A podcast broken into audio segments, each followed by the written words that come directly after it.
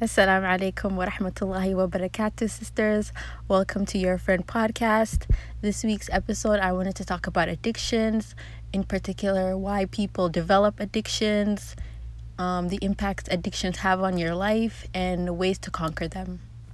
First, I want to clarify I'm not speaking about this topic from the viewpoint of someone who's done extensive research on the topic.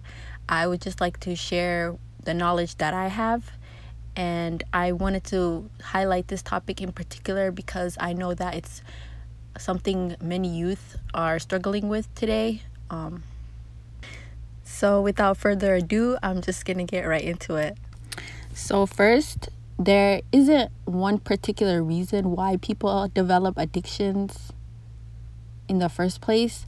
However, many people could use things as an outlet or a coping mechanism to either deal with or escape things in their daily life. One way of identifying that you are struggling with addiction or that you have an addiction is to think about whether or not the thing in question is affecting your life. For example, are you is this thing causing you to lose sleep, neglect your health, are you skipping out on meals and all of those sorts of things. I would also like to clarify that something doesn't have to be bad in order for you to be addicted to it or have an addiction. But if things escalate, it could get to the point where it's starting to affect you in a negative way. For example, your relationships and just your overall well being. So now that I've touched on that, I would like to explain further why people develop addictions to begin with. So, first, um, this addiction could be brought up by the fact that you're missing something in your life. For example, if you're chasing something for a thrill or adrenaline, maybe that could be an indicator that there's something that's missing in your life, or maybe you're chasing after this feeling because you don't have it and you're using that thing in order to get that feeling addiction could also be coming the fact that you want to be liked so maybe peer pressure and you start doing something because you want others to like you or to be someone they want to be with and then slowly that activity becomes an addiction to you or you become addicted to it. Lastly an escape. Uh, a lot of people could use something as a way to escape things in their life. Maybe they have uh, abusive parents, or maybe there's something going on in their home or work life, and they're using that thing or activity as an outlet.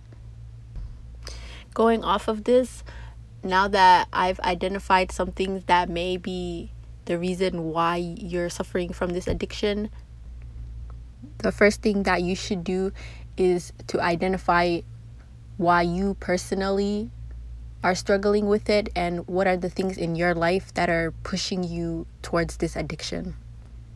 Once you found these things, then you can find healthier outlets and that way it'll be easier for you to give up whatever it is that you're struggling with. The next thing you should do is hold yourself accountable and reflect on the consequences that this addiction is having on your life. If you are finding it hard to hold yourself accountable, then think about Allah and prioritize Allah over your addiction. Anytime you're tempted to go back, remember that Allah is greater than whatever it is that you're struggling with. Also, just reflecting on consequences and punishment to your actions can be also helpful in helping you curb this addiction. Lastly, just acknowledging that you'll be okay without it. I feel like a lot of things that hold people back from overcoming their addiction is the thought of, well, what am I going to have if I don't have this? Or what will my life look like once this thing is out of the picture? What am I going to do with my time? Some people may even fall into a deep like sort of like depression afterwards because this is something you've just gotten so used to. It's just become part of your day to day. You attached your joy and happiness to this thing or activity and now that it's out of your life you feel like you're missing those things but you're not inshallah have hope that you will be okay and that you will get through this it may be hard at first but inshallah ease will come. And one day you find yourself in a much better place and almost like grateful that that thing is out of your life inshallah. Some quick and final tips. Be kinder to yourself. Practice self-discipline and make daily affirmations